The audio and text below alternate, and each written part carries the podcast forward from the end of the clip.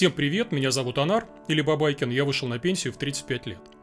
У меня сегодня в гостях по многочисленным просьбам моих подписчиков Николай Мрачковский. Николай – это инвестор, писатель, кандидат экономических наук, отец четверых детей и куча у него раз, всяких разных заслуг. Николай, приветствую. Да, здравствуйте, Амар. И, и э, говорить мы с вами будем сегодня про недвижимость. У меня вообще к этому активу немножко ст- э, странное отношение. То есть, с одной стороны, я его очень люблю, а с другой стороны, э, вот все мои потери, вот наибольшие в инвестировании, они как раз с недвижимостью связаны. То есть, у меня неоднозначное отношение такое противоречивое. Я сегодня как раз вот э, про недвижимость хочу поговорить. У меня первый вопрос. Вот почему из всех классов активов вы предпочитаете преимуществом недвижимости, или это уже не так? Сейчас это скорее уже не так. По мере роста капитала у меня э, стали нарастать и другие м, инструменты в портфеле в большем объеме. Угу. Ну и плюс зависит еще и от ситуации на рынке. Вот мы, может быть, обсудим, что сейчас происходит. Но изначально у меня было это именно так. То есть я создавал капитал, инвестиционный капитал в большой степени на недвижимости.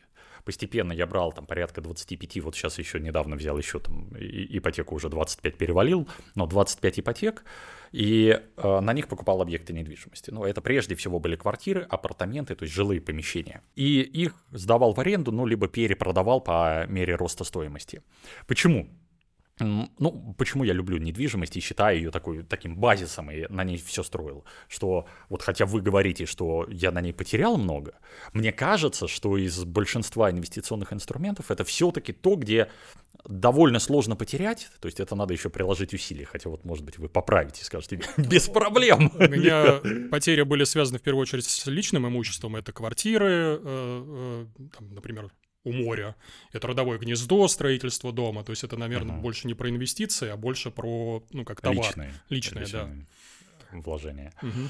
А, но я для себя использовал эту схему в первую очередь потому, что ты здесь можешь задействовать колоссальный объем чужих денег uh-huh. который почти нигде иначе ты не сможешь получить. То есть получить такое гигантское плечо, допустим, э, там 1 к 10 или 1 к 7, ну то есть имея, допустим, 15% своих денег, я могу еще там 85 получить от банка. Ну, сейчас условия меняются немножко по ипотекам, но долгое время это было так. Особенно, когда были низкие ставки при ипотеках. У меня вот до сих пор некоторые ипотеки ставка 0,1% годовых. То есть, ну, как бы бесплатные деньги при текущей высокой инфляции, это прекрасно. То есть, брать кредит там на таких хороших условиях. Другие ипотеки были там, ну, 3%, 5%, 7%. Опять же, а когда ты можешь взять длинные деньги при условии высокой инфляции в стране, то, скорее всего, ты будешь выигрывать. Вот это, ну, такая, такая логика, которой следовал я. Ну, у меня это получилось. Наверное, неправильно говорить, что всем так надо делать. Ну, вот у кого-то не получилось. Но я строил изначально на этом. То есть я покупал квартиры, апартаменты, Какие-то из них э, делил на более мелкие студии, чтобы повышать доходность, давал их там посуточно, какие-то помесячно. Они отбивали, с одной стороны, у меня ипотечные платежи, с другой стороны, а, приносили какой-то доход сверху, плюс рост стоимости. А правильно я понимаю, что вот выбор жилой недвижимости, он обусловлен тем, что как раз вот э, ипотеку дают в первую очередь на вот эти вот квартиры, студии и так далее. То есть почему именно приоритет э, жилой недвижимости отдавали? Ну, первым? прежде всего, все-таки жилая недвижимость, как правило, дешевле, но и ниже порог входа для большинства начинающих инвесторов. И пока капитал был относительно небольшой, вот почему я поправку такую сделал, угу. на коммерческую недвижимость ты еще не очень можешь замахнуться. Как правило, все-таки это ценник там, в 2-3 раза выше, чтобы купить даже там какое-то небо... относительно небольшое э, помещение, будь то офисное, там, ритейл или что-то еще. Поэтому я шел в жилую, плюс, конечно, это ипотека, то есть возможность получить дешевые деньги банка. Угу. А такой у меня вопрос. Вот э, вы сказали в самом начале, что, соответственно, стартовали с недвижимости, и сейчас у вас идет переток в другие классы активов. А вот сейчас, если вот брать относительные цифры, uh-huh. если не секрет, сколько в процентном соотношении, там, условно, недвижимости, акций, там, облигаций, золота, если не секрет? Ну, примерно так сейчас. То есть около 25% это российская недвижимость, ну, в основном вот я э, буду говорить только про инвестиционные объекты, не, не личные. Ну, вот я живу за городом, в загородном доме, я его как бы за рамки вывожу этого. А российская недвижимость, э, некоторая часть у меня есть, еще, наверное, процентов 10, это зарубежная недвижимость, но я скорее не очень доволен этим. И вот если вы, вы спросите, буду пытаться отговаривать. не, не надо лучше туда лезть. Но отдельно можем обсудить. Затем а, примерно сейчас около 40% у меня на фондовом рынке.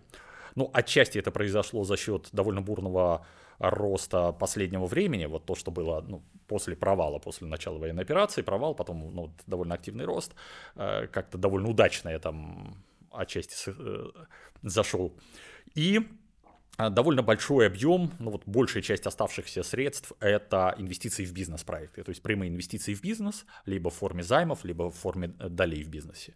Вот так. Ну и небольшая часть, там порядка 2% это крипта, в основном майнинг. То есть у меня есть немножко майнингового оборудования, в основном для того, что, вот знаете, у меня есть хороший товарищ, может быть, много у кого такие э, есть или слышали про таких, который когда-то купил биткоин по какой-то безумно низкой цене, там типа в 2013 году. Есть такие, да. И случайно на этом, вот абсолютно случайно с дуру стал долларовым миллионером. Ну, то есть у него там капитал порядка 7 миллионов долларов. И а ты на это смотришь и думаешь, ну как-то обидно, все мимо прошло. И э, э, потом я уже решил, что чтобы было не так обидно, я возьму хоть какой-то объем вот этого майнингового оборудования, пусть мне постоянно чуток этого битка капает.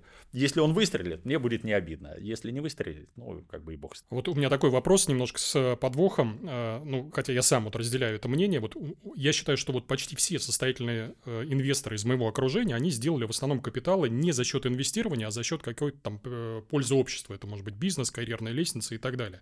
И мне кажется, вот у меня такое мнение, вот если говорить про недвижимость, с одной стороны, у меня не очень хорошо с точки зрения вот инвестирования в недвижимость, но с другой стороны, я на недвижимости деньги делаю. Так. И кажется, что э, вот выгоднее делать бизнес на недвижимости, да, там свое агентство, управлять недвижимостью, какие-то курсы продавать, там, uh-huh. э, там франшизу продавать и так далее, чем непосредственно на саму недвижимости зарабатывать, э, вот э, как вы считаете? Вот. Анар, ну, смотрите, всегда активный доход как бы некорректно сравнивать с пассивным. То есть, конечно, активно действуя, ты можешь зарабатывать больше. Неважно, делаешь ты там курсы продаешь, или агентство своей недвижимости, или там управляющая компания, или что-то иное. Но это твоя активная работа. Угу. Естественно, за счет своего личного времени, активного труда ты можешь заработать на этом больше. Но это уже активная деятельность, ты выбираешь заниматься или нет. Пассивные инвестиции, они, ну, в том как бы и суть, что ты почти ничего не делаешь или минимум телодвижений. Один раз, например, когда-то я там в 2015 году купил объект недвижимости, и все, и вот там, ну, как я его сделал, ремонт изначально, начал сдавать, передал управляющей компании. Все, мне только каждый месяц там капают какие-то платежи. То есть тут вот э, в этом плане как правило, конечно, если человек активен, то он больше зарабатывает в активном бизнесе изначально. Опять же, по мере роста капитала, чем больше у тебя капитал, тем больше отдача от капитала. Сегодня у меня большая часть, э, ну, значительная очень часть доходов идет именно с того, что я управляю своим капиталом, просто потому что он уже вырос там за этот период. Изначально, конечно, у меня больше шло и от активного дохода. Uh-huh. В том числе а, я рассказывал и свои модели. У меня и семинары были по недвижимости, сейчас уже не провожу.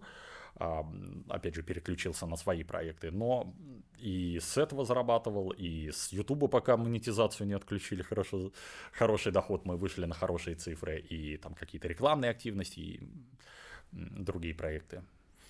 Следующий у меня вопрос. Вот Почему я не люблю недвижимость? Потому что она всегда продается крупными лотами. То есть вот так или иначе порог входа высокий. получается, что мы берем какого-то среднестатистического инвестора, у которого капитал, я не знаю, там 3 миллиона, 5, 10, и это вроде как уже по нашим меркам считается такой это инвестор, сер- середняк, да, скорее.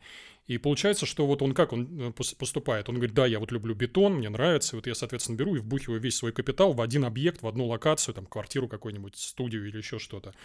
И, э, ну, то есть, получается, в его вот с его капиталом собрать диверсифицированный портфель в недвижимости технически просто невозможно. То есть прав ли я или это все-таки вот есть у него какие-то способы маневрировать?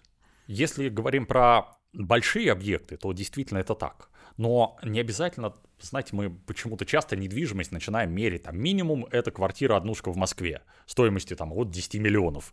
Ну и все. И как бы на этом ставим крест на всем, потому что в лучшем случае хватит на один такой объект. Угу. Но во-первых, если мы берем ну, с подобным капиталом людей в регионах, там цены сильно ниже, и при этом там тоже можно хорошую доходность иметь а, в, от сдачи в аренду, например.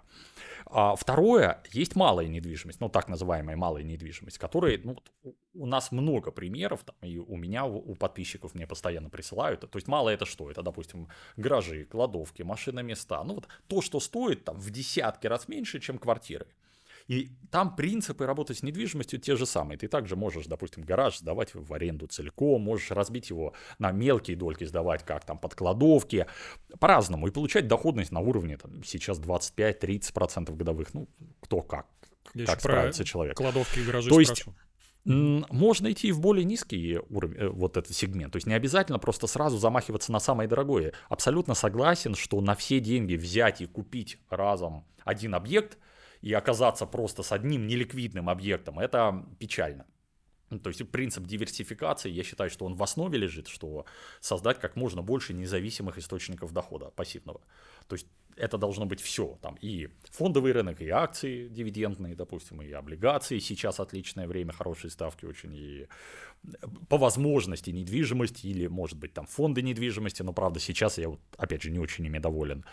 И какие-то еще иные активы. То есть чем больше, тем более ты спокойно живешь тем меньше шансы, что тебя какой-то очередной волной кризиса, проблем в конкретной индустрии, например, накроет. А, Следующий вопрос. А, Вот вы сказали, что у вас 25 там, или 26 ипотек, и вот э, с точки зрения вот хлопота, вот, э, вот эти вот десятки объектов недвижимости, так или иначе, по ним все равно приходится принимать какие-то решения. То есть сколько это по времени занимает, там сутки или там неделю, и можно ли тут рассуждать о пассивном доходе? То есть все равно вот что-то постоянно происходит с этими объектами, или я ошибаюсь? Ну, 25 ипотек не сейчас, это всего было за жизнь. А, То есть мгм. большая часть из них уже погашена. Мой подход. Э, Для меня прежде всего важно экономить время. То есть э, время важнее, чем деньги. Поэтому я все объекты передаю под управление управляющим компаниям. Они берут за это свою комиссию. Обычно что-то типа, если посуточная сдача 25%, иногда там от 20 до 30 там нюансы могут быть. А помесячно 10-12% обычно. И все. Дальше это полностью их проблемы. То есть вот я на старте купил объект, сделал там ремонт, узаконил перепланировку, если ее перепланировал, передал им ключи, там все контакты ЖКХ, и все, дальше о- они работают. И со мной раз в несколько месяцев там решает вопрос, допустим, что-то поломалось, надо починить, там не против ли вы? Ну, не против, чините.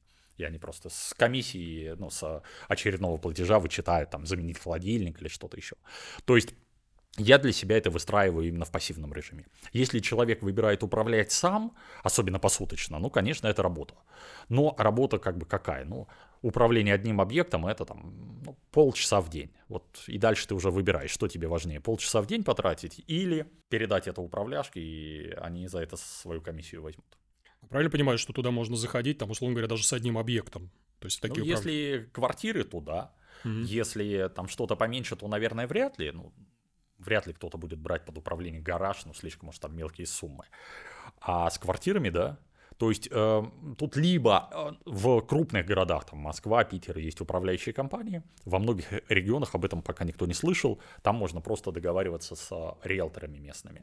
То есть те, кто занимается и так продажей и сдачей объектов, для них это такой несложный дополнительный доход. Еще и там заодно сдавать вашу квартиру и подработка.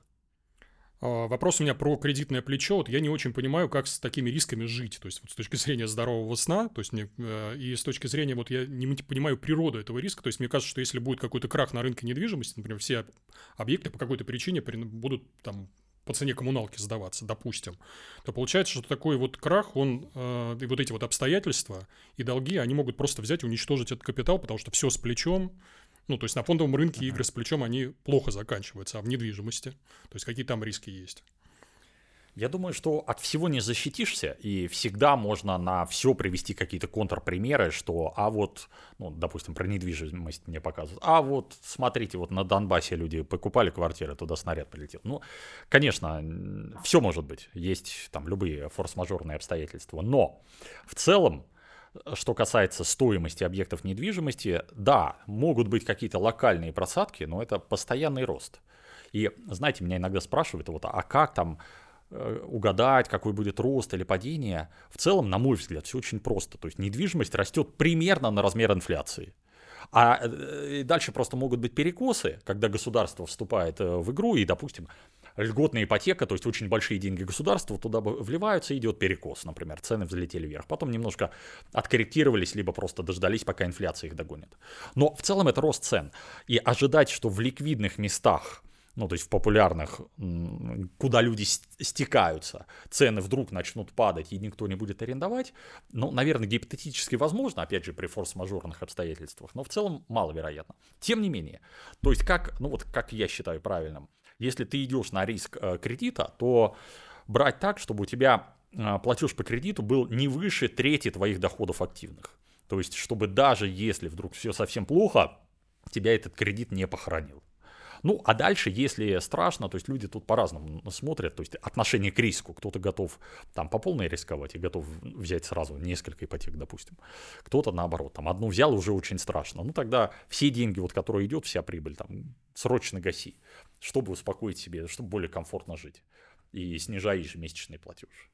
Конечно, то есть, ну, конечно, э, кредит это ускоритель, как вверх, так и вниз. Если ты тебе в какой-то степени повезло, в какой-то сам молодец, ты на этом поднимешься, но тебя может и похоронить это. Такой вот вопрос про авантюрные инвестиции. То есть я их, с одной стороны, очень люблю, а, что вы имеете в виду под авантюрными инвестициями? Ну, то есть Какие? это любые высокорисковые какие-то инструменты, не знаю, венчур, вложения там прямые в бизнес и так далее, и так далее. То есть я это все люблю. Но там я всегда оперирую по соотношениям риск-доходность. То есть я, если во что-то вхожу вот небольшим кусочком своего капитала, то всегда смотрю там, я не знаю, сколько иксов можно на этом сделать.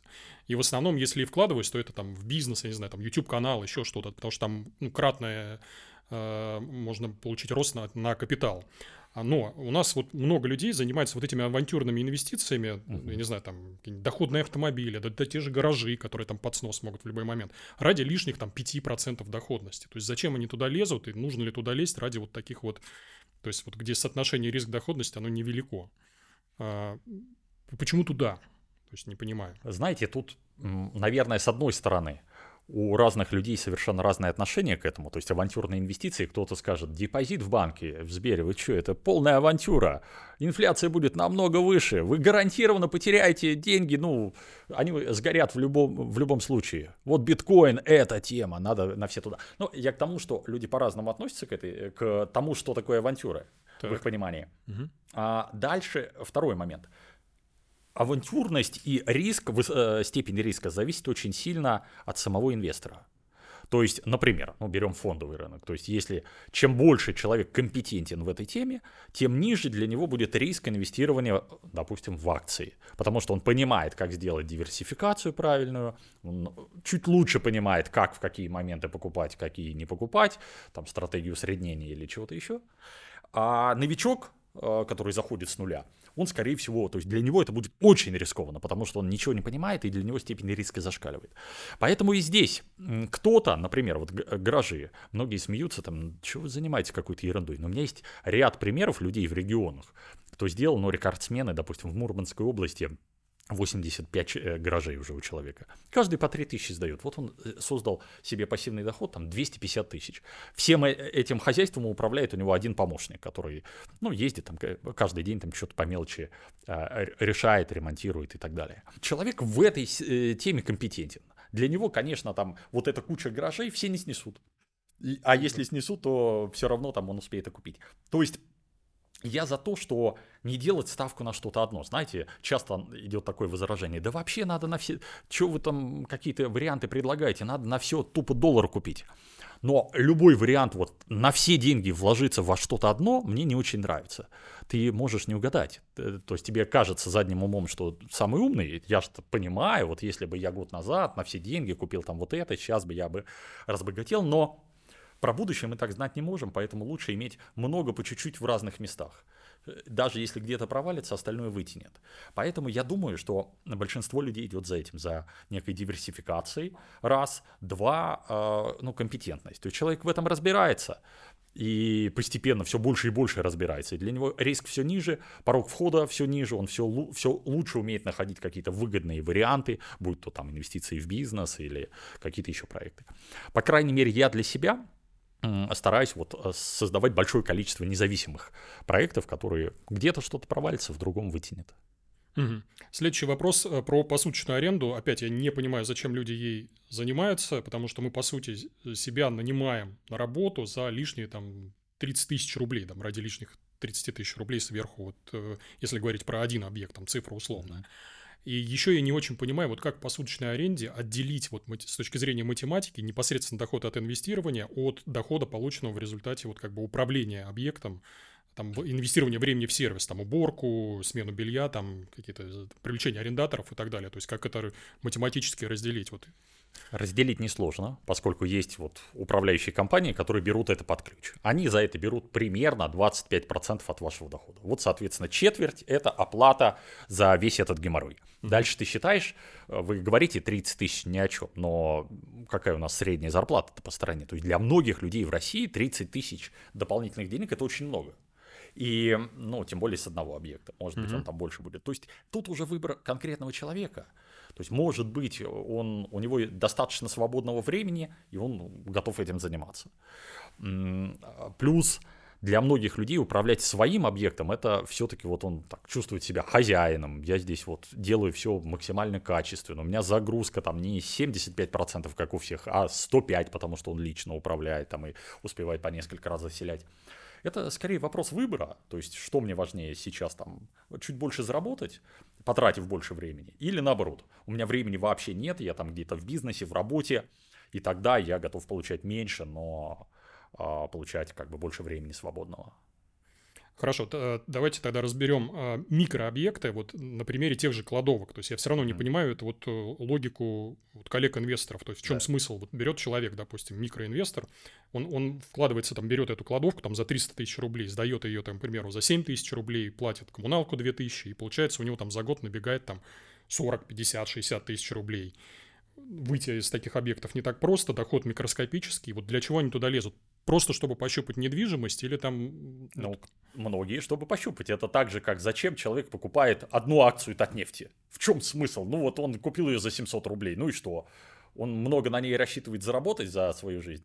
Ну, скорее всего, многие заходят как правило, для того, чтобы попробовать пощупать. По мере накопления там компетенций, капитала и так далее, это расширяется, и он от меньшего перейдет к чему-то большему. Ну, либо расширяя это вширь, там большее количество акций, объектов, либо увеличивая, уже переходя там от кладовок к каким-то маленьким квартирам или комнатам, потом к чему-то большему, коммерции.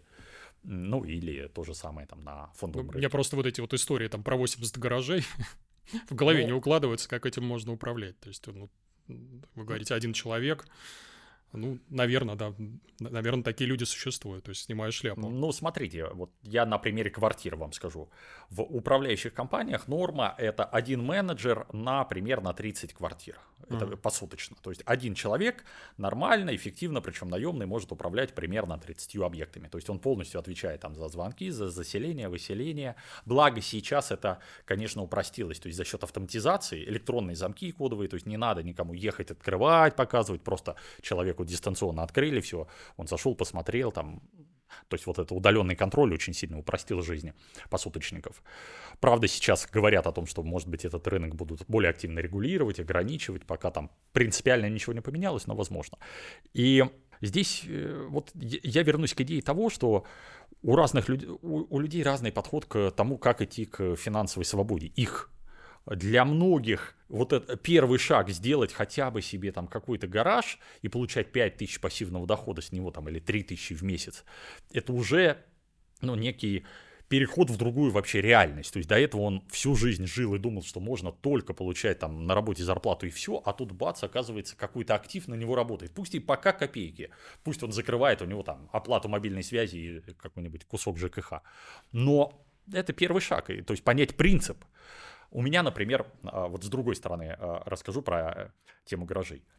А, у меня четверо детей, и э, встает вопрос, как их обучать финансовой грамотности в том числе инвестициям в недвижимость. И вот со старшим сыном мы стали заниматься как раз гаражами, потому что сразу начинать там с ребенком десятилетним с большой недвижимостью, ну как-то жирно. Но зато вот мы в Подмосковье нашли там первый гараж с ним, причем я э, дал ему инструкцию сыну, он сам на Авито искал эти гаражи, нашел, ну, естественно, дальше я помогал там е- э, прозванивать, мы ездили, вместе смотрели, запустили, Купили гараж за 300 тысяч, сдаем по десятке. Сдаем вот уже а, почти три года скоро будет, там человек заехал и живет, ну, в смысле, хранит. А сын там. сам прям ведет переговоры все? Или... Ну, а, сразу нет, а потом по мере, потом мы еще четыре гаража также запустили. Сейчас там а, я помог ему найти старшего товарища 18-летнего, который, чтобы он был совершеннолетний, чтобы не мне все эти сделки заключать. Uh-huh. И вот они вдвоем там тусят какие-то. Вот сейчас они купили гараж на перепродажу. Надеюсь, смогут перепродать. То есть купили убитый гараж, сделали в нем ремонтик и хотят сейчас перепродать со своей прибылью. Ну, это я тоже как примеры, что с этого можно начать. И для многих это хороший старт, потому что если ты полезешь сразу в дорогой объект, купишь там коммерцию и купишь не то, или квартиру, ко мне вот много людей обращаются, что Николай, мы купили квартиру, там трешку, черт знает где, она не сдается или сдается там за, за копейки, что нам делать? Ну а зачем вы купили такой объект? Ну то есть человек купил что-то очень дорогое и только потом решил, что надо бы понять, как с этим работать. Лучше пойми на гараже и на дешевой маленькой сделке. Ну да, я понял. Цена ошибки получается ниже, да, тоже интересный такой момент. Э, вопрос у меня тогда, вот я для себя вот какое нашел решение, у меня в портфеле есть недвижимость, но она в основном бумажная бумажная коммерческая недвижимость. Uh-huh. У меня нет возможности даже с учетом размера моего капитала покупать там монообъекты за 30 миллионов рублей, за 50, ну просто их надо там 5-6 ну, да. хотя бы, да, а да. у меня столько не влезет в мой, соответственно, капитал, и получается, что я нашел выход Э, покупать недвижимость через бумагу. Uh-huh. Соответственно, какое у вас отношение к бумажной недвижимости? Был ли опыт? Если да, там какой позитивный, негативный?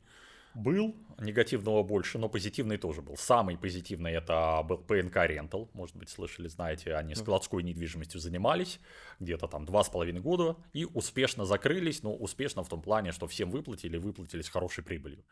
То есть а, они покупали там, складскую недвижимость, сдавали ее, ну и потом она еще выросла в цене, они ее продали, и, в общем, разошлись все с хорошей прибылью. Но и были негативные. В основном это связано с коммерцией. А, я даже не знаю, стоит ли э, или назвать прям. Ну, Можно давайте, называть, да. да. То есть у меня скорее негативный опыт с э, альфа-арендный поток. Угу. Это в альфе был такой запив, где, где я вышел с убытком. И точно так же я вышел с, убы- с убытком с актива, а, где зашел и в итоге... То есть в чем проблема этих э, проектов? В том, что они очень неликвидны, они не обеспечивают ликвидность достаточную. Ты зайти-то можешь, но потом у меня получалось, по крайней мере, вот в этих проектах, доходность на уровне там, 8-9% годовых реальная. А, но самое главное, ты еще и выходишь с потерей там типа 25% от того, что вложил, потому что никто не хочет это покупать. Нет вторичного рынка нормального, живого. Про ликвидность согласен, но то есть, ну, 8-9 для коммерции, по-моему, это неплохая цифра, нет? Вот, ну, а если не угу. берем не текущую ситуацию с текущим там ставкой, да, а вот, условно говоря, еще года два-три назад, если бы цифру такую для коммерции называли, да вроде неплохо.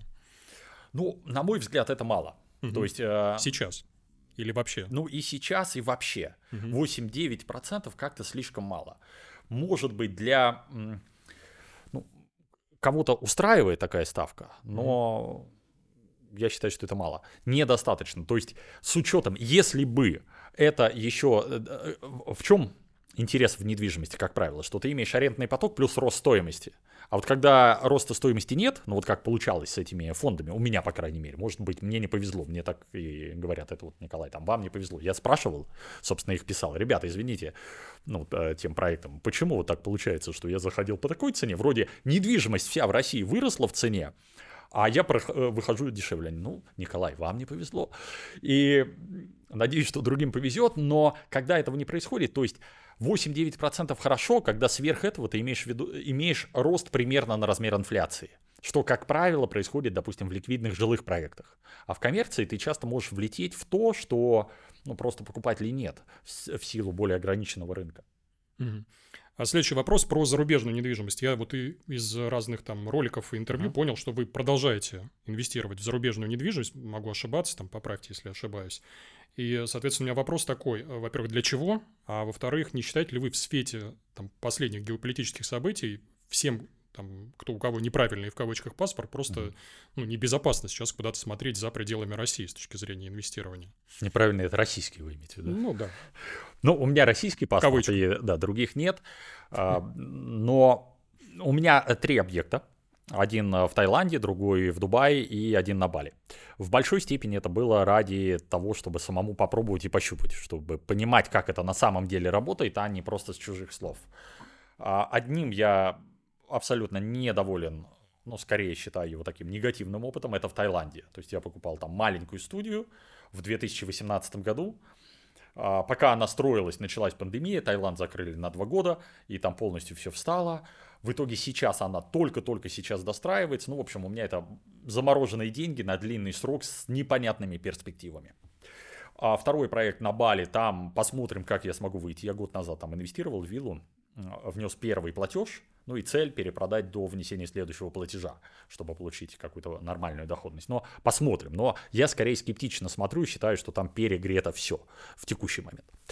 Дубай, там пока у меня относительно неплохой опыт, то есть там доходность у меня получается, я купил там тоже квартиру-студию в районе Бизнес-Бэй, возле Бурдж-Халифа и э, сдаем посуточно, э, по, прошу прощения, помесячно сейчас сдаем, посуточно пробовали, но не очень пошло. Помесячно сейчас доходность около 11% годовых, но это в, в хороший сезон зимний. Летом я думаю, что будет просадка. Но э, я рассчитывал там порядка 6% годовых, что будет доходность. Моя рекомендация, лучше не лезьте за рубеж. Вот на фоне того опыта, который я лично приобрел, и самое главное, много тех инвесторов, кого я видел и кто очень сильно влетал, например, с недвижимостью в Турции, которые в 2022 году на фоне паники скупили по высоким ценам и не знают, что с ней делать сегодня. То же самое и в других странах. Шансы влететь в проблемы с этой недвижимостью гораздо выше, чем какой-то потенциал доходности. Ну, тем более реально в основном, если даже с хорошими объектами, там доходность будет, ну, 6%, ну, 8% годовых, что, в общем-то, неплохо, с одной стороны, но э, риски того не оправдывают. А, Николай, у меня вот такой вопрос. Э, я знаком, соответственно, с коллегами, которые в теме инвестирования в недвижимость там, на лет 15-20 сидят, то есть, наверное, вам ровесники. А, и они все стонут, они говорят, вот если мы вспоминаем издержки, которые были еще лет 15 назад и которые сейчас есть, это вот, ну, там, небо и земля. То есть, э, вот по ощущениям по вашим или по цифрам, которые вы видите, вот эти издержки, там, ЖКХ, налоги, еще что-то, насколько они сильно сейчас э, выросли и насколько они сильно жирают вот эту вот итоговую доходность инвестора. То есть тогда и сейчас, там 10-15 лет назад и сейчас. Я думаю, главное это не вот эти издержки. А Основное это рост цен. То есть то, что мы сегодня видим, что цены очень высокие на недвижимость, которые, ну, прежде всего, жилая, но не только жилая, вот в последние годы так сильно она подорожала, раз, а два, э, ставки по ипотеке, которые сегодня просто запредельно высокие, ну, фактически заградительные по большинству ипотек, там где-то еще можно отхватить какие-то плюс-минус льготные, но в основном э, вот эти два фактора делают э, приобретение большинства объектов недвижимости экономически нерентабельными. То есть для себя решать свои там квартирные вопросы, ну тут деваться некуда надо многим людям. Но с точки зрения инвестиций сегодня я не вижу какого-то потенциала в недвижимости. Даже И так? я думаю, ну, покупки, да, новых mm-hmm. объектов. Mm-hmm. То, что есть, обычно, э, то, что есть, э, сохраняют. Пусть оно дальше работает. И более того, все-таки а, у большинства самых, э, есть исследования по самым богатым людям мира, большинство их денег в недвижимости. Не просто так, потому что они понимают, что это арендный поток плюс рост стоимости в длинную. Но сейчас я думаю, что ближайшие там 2-3 года мы не увидим особо роста стоимости, то есть этого дохода не будет постепенно инфляция догонит там тот рост цен, который был, ну и потом, наверное, будет следующий виток роста. Но сейчас вот в текущей ситуации я считаю не очень оправданным покупать объекты под инвестиции. Интересно, а получается тогда вот э, ваш взор куда устранен в сторону бумажных активов, получается? Ну, сегодня основной, куда я лично инвестирую, это инвестиции, прямые инвестиции в бизнес, я все активнее туда иду, и э, фондовый рынок, да. Ну, сейчас, вот конкретно, когда мы с вами записываем видео, очень хорошие ставки идут по тем же облигациям. Ну, когда ты можешь иметь даже по довольно консервативным облигациям крупных корпораций, там под 15% годовых, ну а чуть более рискованные там и 17, 18 и даже под 20 можно составить портфель. Ну, это хорошие ставки. Да и даже по депозитам сейчас там 15-16% можно получить. Это неплохо. С учетом того, что как бы риск очень низкий данных инвестиций, ну, я думаю, для многих э, людей это хороший инструмент. А недвижимость сегодня вряд ли даст ну, что-то даже близкое к этому. А следующий вопрос. У вас вот есть несколько роликов на канале, там 20 плюс источников пассивного да. дохода. Я понимаю, что там для обложки, для э, там, Нет, больше... почему? Это реально. А, да, вопрос такой, во-первых, где грань, mm-hmm. что такое пассивный доход, что такое непассивный, и действительно ли столько? То есть у меня там, ну, может быть, пальцев одной руки хватит перечислить то, что я действительно считаю пассивным. У вас получается больше. Uh-huh. Где ну, грань? Знаете, Анар, я для себя принял в какой-то момент решение, что э, все проекты, вот, которые я запускаю именно как инвестиционные, их цель — экономить мое время. То есть я должен запустить так проект, чтобы он работал без моего активного участия. Если не получается, ну, значит, не лезь туда. Угу. И э, я стараюсь искать такие проекты. Либо это идет через некое пассивное инвестирование бумажное, ну, покупка там фондов, покупка акций, облигаций. Либо это идет через управляющие компании. То есть я купил объект на себя, но я передал в управление.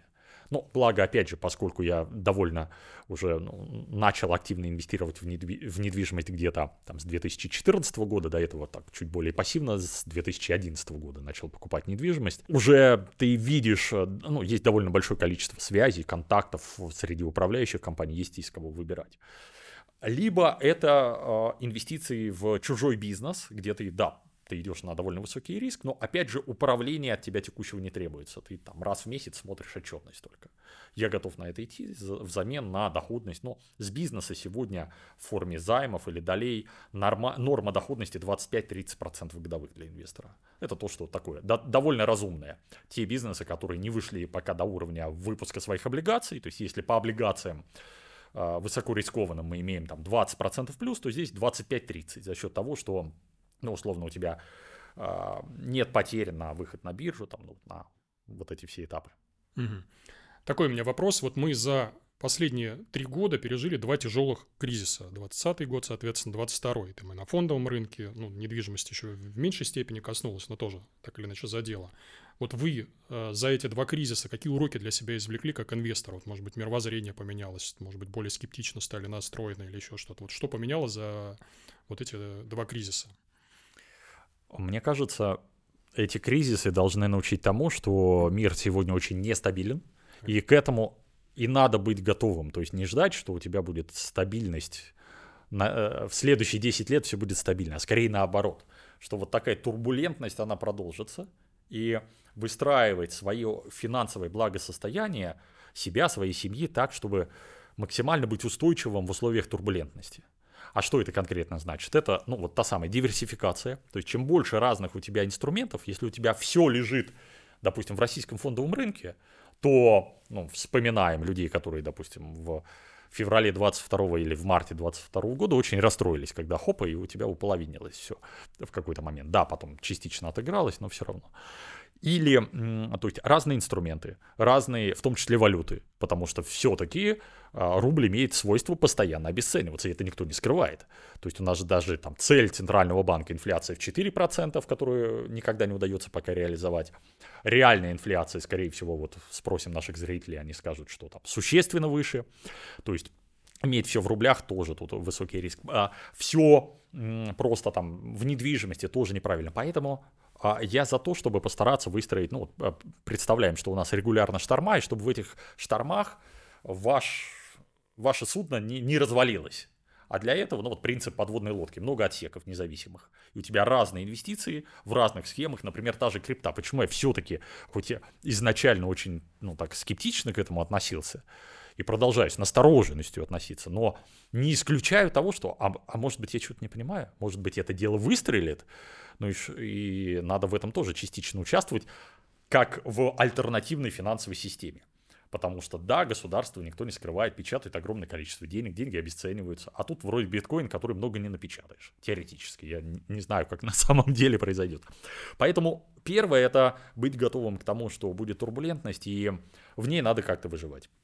Второе, второе, это повышать свою компетенцию. Все равно тот, кто в какой-то нише хорошо разбирается, ты сможешь получать и большую доходность, и большую безопасность. Поэтому вот я бы занимался своим самообразованием, самообучением. Благо, сейчас очень много всего есть вообще вот в открытом доступе на Ютубе. Поизучайте там э, канал Анара, какие-то другие каналы, много хороших каналов, которые дают ну, вы можете получить фактически отличное инвестиционное образование, просто изучая там материалы на Ютубе даже. А, и в завершении вот такой вопрос, э, я его и себе задаю постоянно, ну и всем своим uh-huh. там друзьям, коллегам, вот э, вопрос, зачем вы инвестируете, это раз, и как менялся ответ на, на этот вопрос там а, на протяжении там последних 10-15 uh-huh. лет, потому что он у меня немножко, ну, так сказать, я по-другому сейчас отвечаю на этот вопрос, если бы сравнить меня тогдашнего и меня э, сегодняшнего. Ну, я думаю, это абсолютно закономерно, что человек, знаете, как сытый и голодного не разумеет, что тот человек, у кого пока ничего нет, и кто хочет просто вот как-то начать создавать себе первый пассивный доход, у него совершенно отличается мировоззрение от того, у кого пассивный доход там, миллион рублей в месяц, или там 10 миллионов рублей в месяц, или даже 100 тысяч в месяц.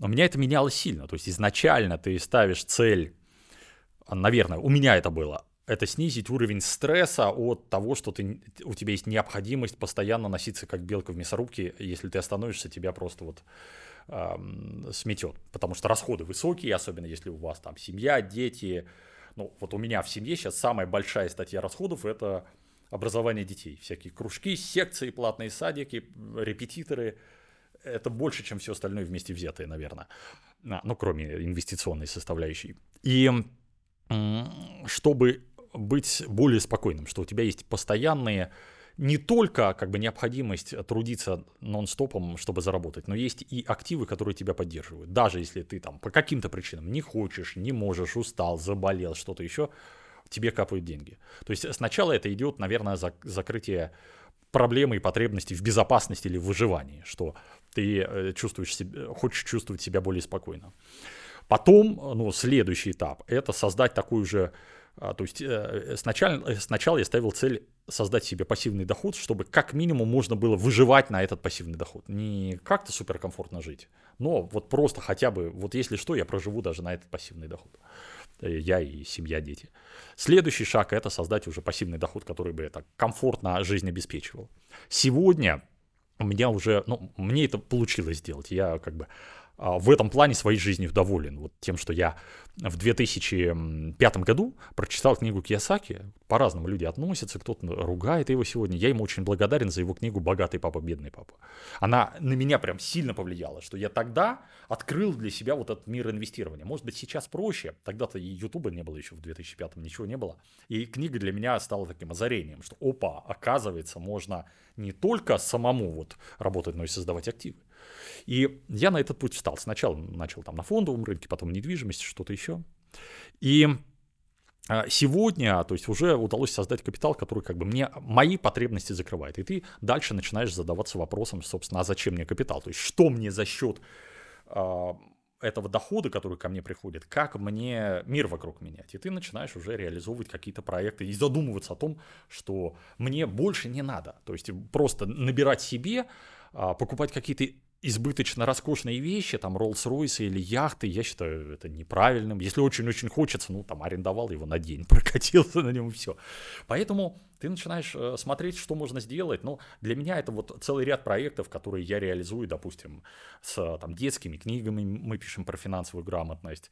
Э, очень хочу мультфильм снять про финансовую грамотность. Не знаю, получится или нет. Сейчас вот мы сериал для взрослых пытаемся э, снять, но так непростое дело благотворительные проекты. Вот прямо сейчас у нас идет там целый ряд благотворительных проектов, в частности, э, буквально вот перед нашим интервью мы общались сейчас, э, там, подарки детям в донецкие больницы, кто там от обстрелов пострадал, и э, им подарки под Новый год и там вокруг Нового года подарки делаем. Основал благотворительный фонд совместно с моим партнером, и мы там реализуем, опять же, вот у нас по донецкой истории в больнице поставляем станции переливания крови, там еще какие-то вещи, рентгеновские аппараты в гражданские больницы, потому что там очень, ну, помимо военных историй, там и обстрелы города идут. Ну, это я так в сторону ушел, но, то есть какие-то благотворительные проекты ты делаешь и стремишься как-то за счет того ресурса, который ты получил, неважно, кто во что верит, там, Бог дал или сам молодец, или как-то еще, что постараться поменять мир вокруг к лучшему. Ну вот пытаюсь в меру сил. Вот, вот так, такая была трансформация. То есть сначала думаешь, конечно, о себе, и, наверное, это правильно. Знаете, как в мудрой книге написано, что сначала спасись сам, и вокруг спасется тысяча. Что сначала ты сам себя обеспечь, устойчивость, твердость, а, ты твердо стоишь на, финансово устойчиво на ногах. И потом уже начинаешь вокруг мир менять. Николай, спасибо большое, что э, пришли и ответили на вопросы. Получилась, по-моему, очень содержательная беседа. Приходите еще к нам. Спасибо, э, Подписывайтесь на соцсети Николая, я ссылку оставлю в описании. А, соответственно, на мой канал, на мой телеграм-канал тоже подписывайтесь, там контент, которого нет и никогда не будет в YouTube. Это все. Надеюсь, выпуск был полезным. С вами был Бабайкин. Всем пока. Удачи.